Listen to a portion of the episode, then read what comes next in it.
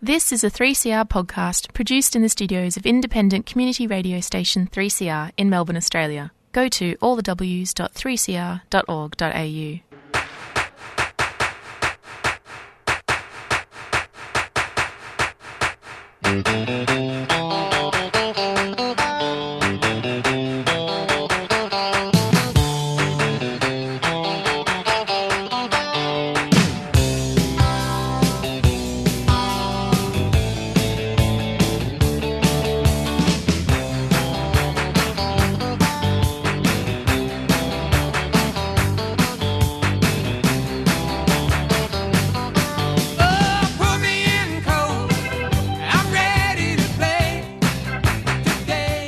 Put us in, coach. We're ready to play.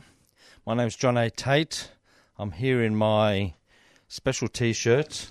All you need is plov. What's plov, John? Oh, plov's the uh, favourite um, uh, dish in uh, Central Asia.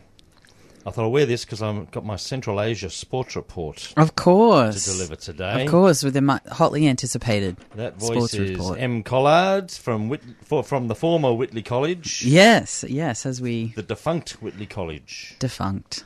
So and sad. James Tate is in charge of everything. Yes, this is the sporting record. We're going to talk about sports and maybe the politics of it a bit and the cultural import of a bit and just sports stuff. And you know what? We're going to stay sporty. Sports and stuff. Yes. Before we get started on today's show, the Sporting Record would like to acknowledge the Wurundjeri Woiwurrung people of the Kulin Nation as the traditional custodians of this land from which we broadcast this program and on which much of our local sport is played. We pay our respects to elders past, present, and emerging and acknowledge that sovereignty has never been ceded. We'd also like to acknowledge the incredible contribution by First Nations athletes to this country's sporting life. On a serious note, Hmm. I voted today, voted early. Yep. Uh, they Good st- job. they still ask the question Are you eligible to vote early? And you just have to say yes. But then I ask why. Mm. So that's what I Ah. did today. On that note, just before we jump right into Yes. it, just want to say I don't know about you two, but it's been a bit of a tough week in the old media landscape news cycle. Mm. There's a lot going on. So today we thought, sporting record, we're going to go with a good news week. We're going to go with a couple of little stories. We're going to go rapid fire and just highlight some nice things that have been happening in the sports world, just so we can have a bit of a break from the uh, the big themes, the big events. Yeah, and I big anticipate chat. this week will continue to get more and more intense as um, Saturday get, rolls closer, and obviously we Yep. come closer to a result on the referendum, which I dearly do hope is yes, but Mm. just yeah, Well, I did some research, some sporting research, Hmm. whereas I was thinking seriously about which way I was going to vote. So I thought I'll look up uh, the uh, indigenous sports stars who have come out and ma- had a position on this issue. Right? Yes, I yes. drew up a column, yes and no. Yep. And in the yes column, I put all the Indigenous sports stars who've come out supporting that point of view. Mm-hmm. And in the no column, did the same thing. great All right. results. In the S column, Jonathan Thurston, Yeah, JT. Jade. Eddie Betts, Yep. Yvonne Goolagong Corley, Oh, legend. Legend. Ash Barty, also legend. Paddy Mills, Legend. Kathy Freeman, They're all legends. They're all legends. Yeah. my personal all time hero, Michael Long, Yep. Adam Goods, yep. Nova Paris. Yep. Yep.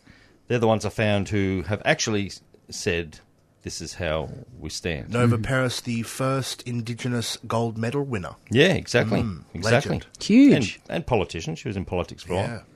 In the no column, I could only find one, How and that's interesting. Anthony Mundine. Oh, Anthony Mundine. yep. That tracks. So that's all I wanted to say. That's that, that's where they s- where they've come out publicly. Uh, for me, if Michael Long looked me in the eye and said, "John, I really want you to vote yes on this," I would. And I mean, Because he's Michael almost Long is my essentially hero yeah. on and off the footy field. and he's come out and said yes. So I guess you know, in How some can ways, I, uh, uh, you know, ancestor of uh, Scottish immigrants to Australia, come here looking for gold? How can I say to Michael Long, "No, I'm not going to do what you want me to do"? yeah, Just off the back of that as well, we did highlight quite a while ago that a lot of sporting organisations have also backed the yes vote. Mm. You know, from the AFL to the table tennis organisation to the wheelchair basketball. Um, and according to the Yes campaign, more than 20 sporting codes in Australia have backed a yes. Amazing. So that's interesting in the sports landscape there. Anyway, let's move on. Let's uh, let's what what stuff have you got for us today? Do you want to go first, Em? sure, sure thing. Open the batting. Open the batting. Um, all right, so I'm gonna I'm gonna go hard and go for um, go for a pretty big one that just just broke and is pretty exciting. Again, our theme is Good News Week, just to give everyone a bit of a palate cleanser of the intensity that's been going on. The old Swiss cheese before you try a dish. Oh yeah, yeah, yeah, yeah. Smell a bit of coffee before another Yeah. perfume. A, a bit of this. yeah, Oh, bit lovely. of that. Um, so it's been reported this week that Stephanie Frappard the, will be the first female to referee a men's international soccer match. Wow. So it's going to be um, a friendly between Australia and England at Wembley Stadium, which is huge. That's the big one. That's, the big arena. That's the big one. That's that's the one where you want to um, you want to be. So that that's really exciting. She has been at, at the forefront of, um, you know, breaking down barriers and glass ceilings for quite a long time. Um, she was the first woman to referee a major men's European match and a French League One match, both in 2019. First woman to officiate a UEFA Champion League Champions League match in 2020. Um, she, in 2021, became the first woman to take charge of a men's World Cup qualifying match. And in 2022, she was one of the three women referees selected to officiate at the men's World Cup. Um, so I think it's her being on like a field referee in this case, because I think in 2022, the women referees were all sideline um, yeah. with the flag. So yeah, great, great news for her. I think that's amazing. huge. I yeah. Just, I just looked her up and she started refereeing when she was 13 years old. yep. Grew up in France, of course. Yes. Started with uh, under 19s games at sort of the semi professional, professional level. And it's been up from there ever since. What a trailblazer. Yeah, absolutely. And Go, it's good to see her like going from strength to strength and just being a good referee and being rewarded for that. And uh, along the way, happened to be creating some milestones, which is really exciting. The good thing about being a referee is you could be anyone. And as long as you officiate the game in a good way, go for it. I mean, that's true.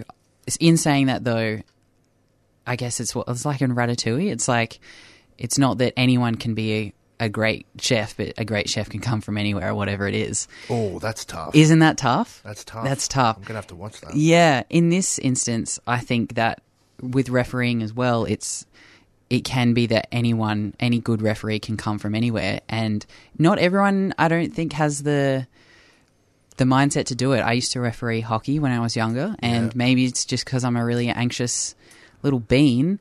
Yeah. But it was hard to cop, and I was a kid. I was maybe thirteen or fourteen, and copying like abuse from coaches and Yep.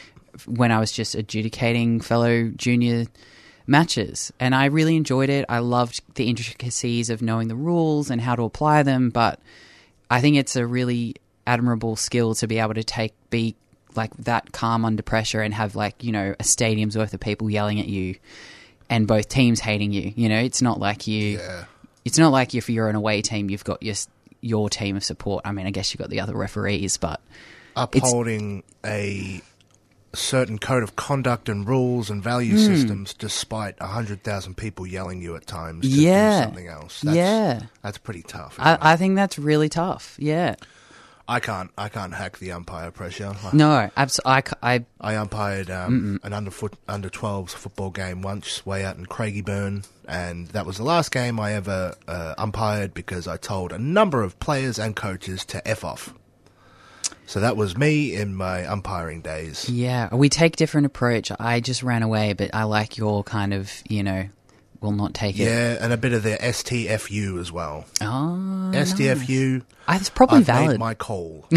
Which you know, anyway. yeah, I was a very good squash referee Yeah. into outdoing the both of us. because I know I know the rules intimately, mm-hmm. and it breaks down to two things: you got to keep the game fair, and and you've got to keep the game safe. Mm. That goes for any referee. That's what it's all about. Keep it fair, keep it safe. So you brought up squash, John. I did. This is an excuse for us to play our new button. Here we go.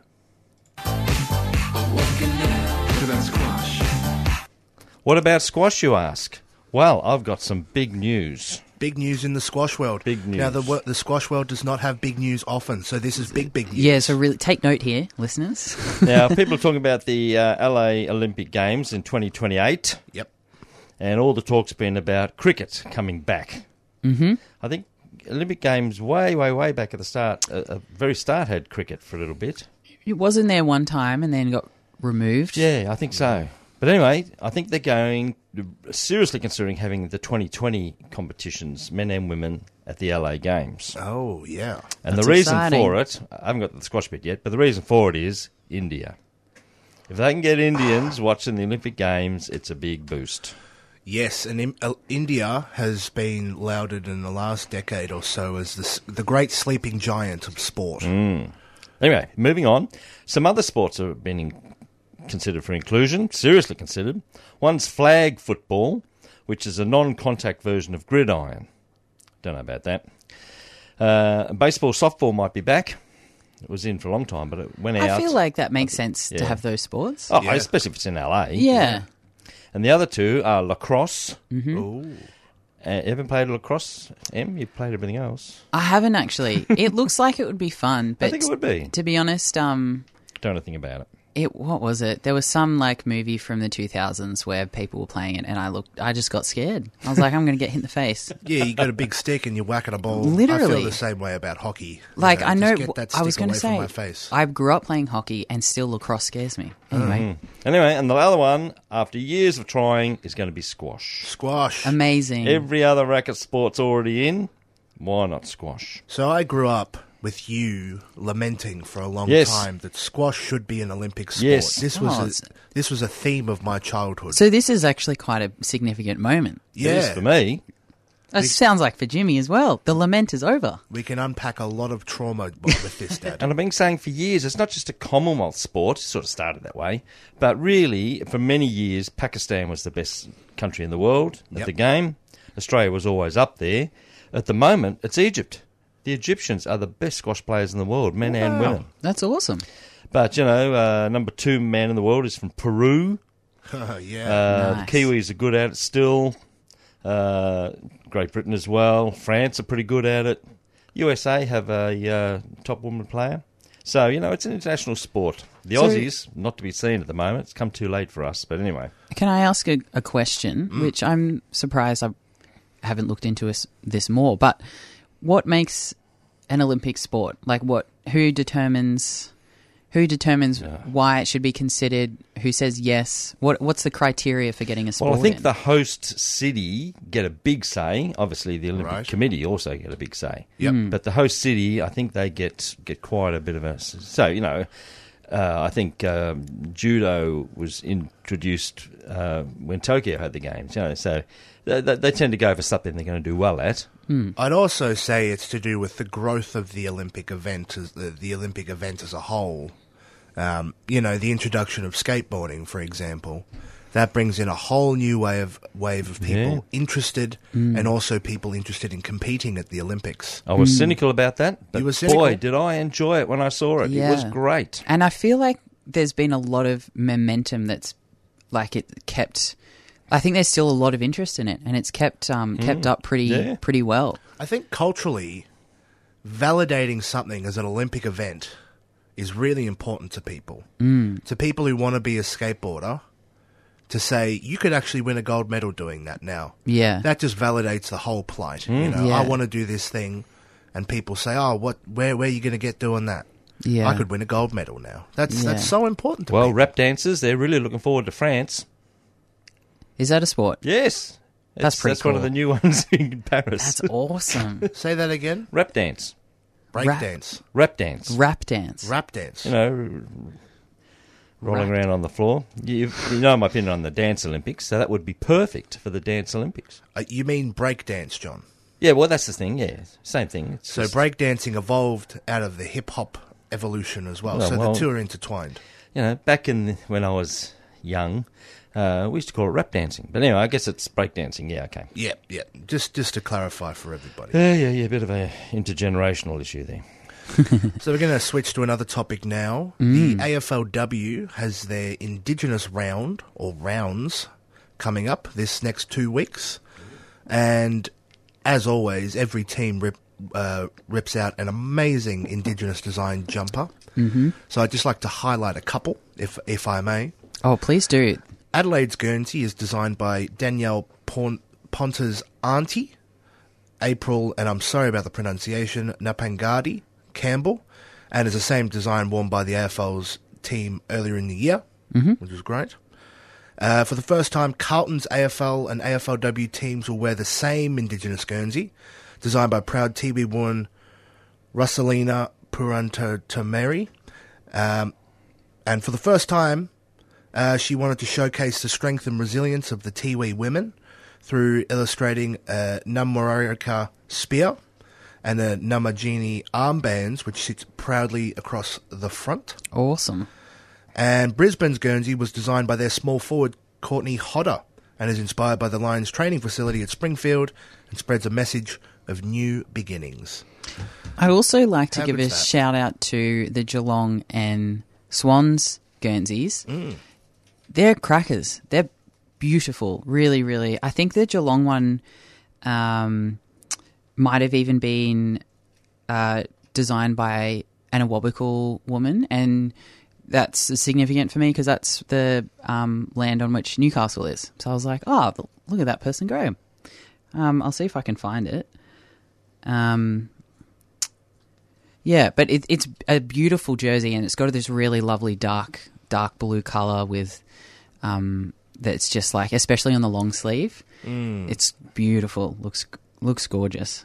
I'll see if I can find the name, It's but such a good. Um, it's just a great excuse to open up how important symbolism can be, how important a cultural movement this is.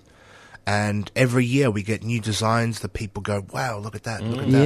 Yeah. Compared to just the the the boring block colors of the old jumpers, and then we can use this lens, use this art to really open up our game and think about things and represent new things. You know, new Yeah. beginnings, for example. So we- Absolutely. we could always use that. Um, and just for reference, the artist for the cat's indigenous jumper is Michelle Searle, and she's um, an Awabakal woman from Newcastle. How good. On that Hmm. note, we'll go to a few announcements, and then when we come back, more good news stories. Kazakhstan report. the Kazakhstan report. The Central Asia Sports Report. That's the Here one. we go. I'm ready. Public transport's great. What's not great is that unless you've got a radio with you, you can't listen to 3CR when you're on it. Until now, the Community Radio Plus app lets you listen to us wherever you are. Get on board and search Community Radio Plus wherever you get your apps. Times on my mind when I had you by my side. Am I thinking loud? Do I want you around?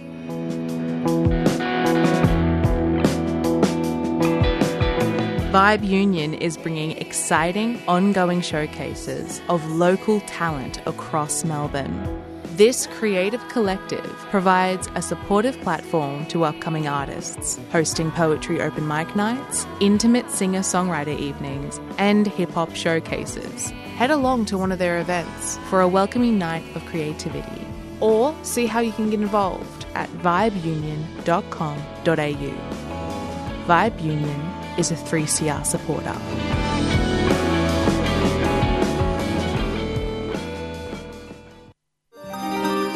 Because the Palestinian fight isn't just the Palestinians' fight, it's all our fight, because it's a fight not just about land, it's about a fight for freedom. Everybody should be standing here today saying free Palestine. solidarity with our Palestinian brothers and sisters on behalf of the Gumbanja nation, my people who've never ceded their sovereignty. We should be recognising Palestine as a state and recognising the rights of Palestinians. 3CR. Stay tuned, stay radical.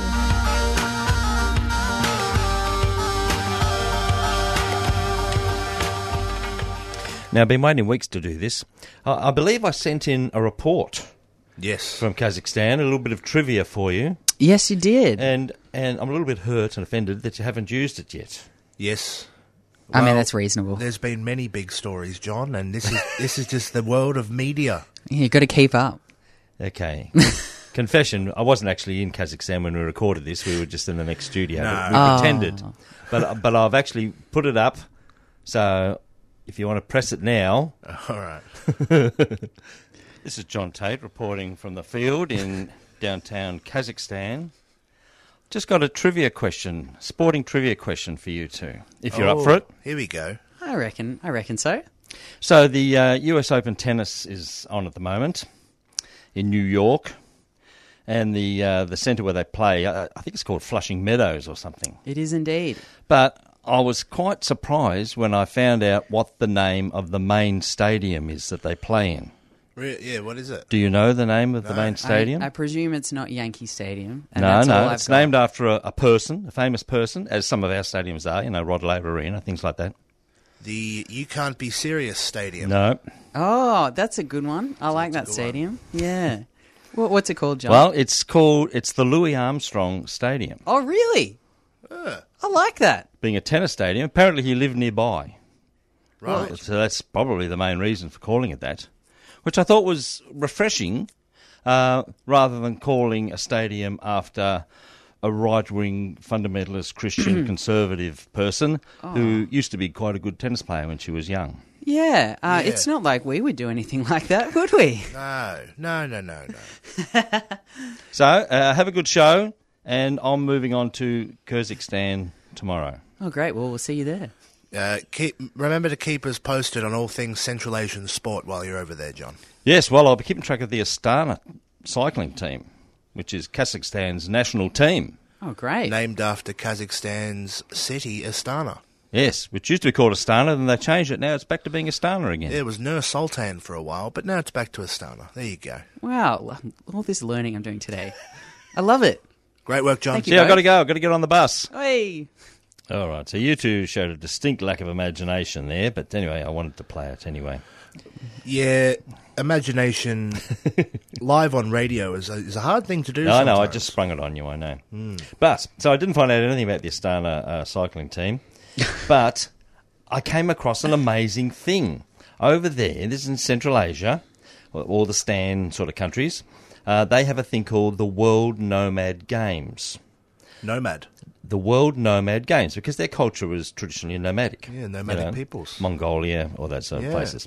So, uh, and it, it features ethnic sports practiced in Central Asia. So, uh, started in 2014 in Kazakhstan, and it happens every two years. The last one was in Turkey in 2022.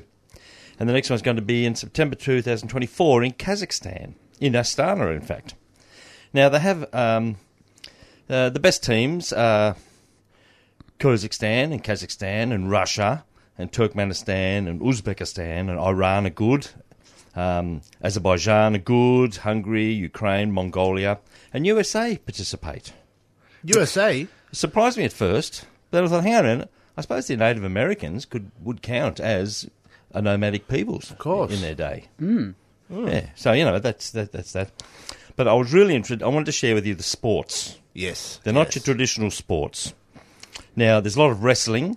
Yeah. They have belt wrestling. They have uh, towel wrestling. They have wrestling on horseback. They have bare chested wrestling. Whoa. They're into wrestling. Big- Wrestling on big time. horseback, Horseback. sounds I know. wild. Yeah, yeah. And there's a lot of horse events because the horses were part of the big part of the culture. Yes, of course. And they're very good horse riders. Uh, so there's horse races and things like that, of course. But they have uh, mounted archery. Oh, that's That'd be pretty cool. Oh, good. Archery on the Yeah. ho- on yeah, a horse. yeah. That's I awesome. know the Japanese do that too. It's incredible to watch. Yeah, Yeah. that'd be awesome. And they have their very traditional hunting with eagles. Yeah. So it's a traditional thing. They don't hunt eagles. The eagles help them catch rabbits and wolves and things like that. wow. Right? They So- train them from chicks to, to, to do this job. And so the sport is how good your eagle is at hunting. Yeah, I'm not sure how they judge it, but yes, Yeah. that, that's it. Who's the best? I suppose it's like uh, anything. It's the man and creature and how well they work Now, together for a just- task. Just to think about what could be in the Olympic Games, I want to see that. It's, yeah, it'd be Yeah. great. Wouldn't that be good? They're majestic creatures, these Oh. eagles. They're incredible. Now, there are a couple of board games, sort of with boards and rocks. So I don't know what they were all about, but I guess it's something they played traditionally when they had nothing to do. But the one I really want to share with you is a game called Cockpar, right? And it's kind of like polo, right? Involves Yeah. horses, Yep. teams of people riding horses with the goal of, of putting something into the other opponent's net. Yep. Right, it's a rectangular pitch. They don't actually have nets. I think it's just a circle at each end. Uh, they don't have sticks. But the the thing that they have to get into the opposition goal isn't a ball. It's not a puck. It's a goat. In fact, a goat carcass. a carcass. Yes, yes. So I believe traditionally the head was cut off and sort of sewed up, and they have to try to get the goat carcass into the opposition goal. And they're all on horseback. On horseback, no sticks, you got to pick it up and ride and Oh my grab it off the goodness. opponents. Yeah, yeah. Isn't that h- how uh, is that as for a sport? That is. I can imagine them back in the Whoa. day thinking, yeah, let's you know, let's compete one tribe against another. Uh, and What do uh, we use? What do we use? Oh, I don't know. It was that dead goat over there. Let's use that. Yeah, we've got this carcass that we could we could use. Yeah. Yeah. That is Anyway. fascinating. I think at the games, I'm not sure they actually use a goat. They might use a simulated goat, like Yes. something, something Yeah. wrapped up in a in a skin or something. I don't Would know. be that, I mean, with a simulated carcass, that would be also quite a good Olympic sport, I think. It'd get a I bit messy would- after a while, wouldn't it? If we, you know, Oh goodness, I can't even imagine. But Well- but you know, like a rubber version or something. Yeah, yeah, a simulated goat. Yeah. so there you go. That's my That's a- Central Asia report. That's a wonderful report. Thank you, I John. thought you'd like it. Yeah. It was well worth going without you for three weeks. So Absolutely. That you could do that I one. was sitting on the second- bus, you know, and the, the guy talks and talks and talking. You'd sort of tune out. But when he mentioned the thing about the goat, I thought, what? What's that? I had to go up Yeah. to him after and say, what was that again about the uh, Central Asian Games? Oh, good some investigative journalism going on there. Well done. Thank you. Great work. Yes. Um can I share one very quick good news thing? Yep. Go for it. Awesome. Well, um, again, we've got women in sport just absolutely crushing it. Yep. And recently, um, we had a person by the name of Haley Van Voorhis become the first woman who was not a kicker or punter to appear in an NCAA college football game. So she acts as a, a safety, um, which is on the offensive. You've got the offensive and defensive team. Um, and so a junior, Van Voorhis, I don't know if I'm pronouncing that correctly, my apologies, a junior at Shenandoah University in Winchester, Virginia, was tapped to play on last Saturday or the Saturday before against um, Juanita College during a Division Three game at Shenandoah's uh, Shentel Stadium. Um, they stepped onto the field during the first quarter and registered a quarterback hurry, which led to an incomplete third down pass by the. Oh, sorry. So she's on the defensive side. Um, Shenandoah went on to win forty-eight to seven, according to the NCAA. So she joins a handful of other female athletes have, who have also played college football, but she is the first non punter, non kicker.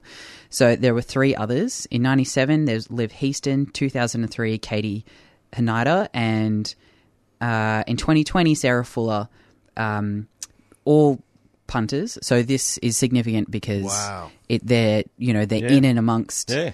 the action, I suppose. Um, and obviously, football is a very physical sport. Like you need to use your body a lot, and a punter is like obviously kicking the furthest distance. But yeah, being a safety, interrupting the play like that, and going on to win, amazing. How good's that? There you go. What a legend. Good news week. Can we finish with the Mangrook theme today? Yes, we can. We've tried twice before, and I've had technical issues with it. I think we might have solved it. Yes, we will, and we'll play that. So, just to finish off, great work today, everybody. Thank you, James. This has been the Sporting Record here on 855 AM 3CR Radical Radio. We're on here every Thursday at 4 p.m. to talk good news weeks and bad news weeks. Mm-hmm. All of them. Good news weeks today, Radical issues in sport. radical issues, and we'll go to the Mangrook theme now. But our new tagline: "Stay sporty, everybody." Oh, so good. What do you think about that, John? Well, you haven't run that by the committee, but anyway, I'll- I ran it past M. I am the committee. It's the star of the show, Dad. We've got to do what M says. yeah. All right, here's the Mangrook theme. I'm, See you a, next week. I'm a diva star.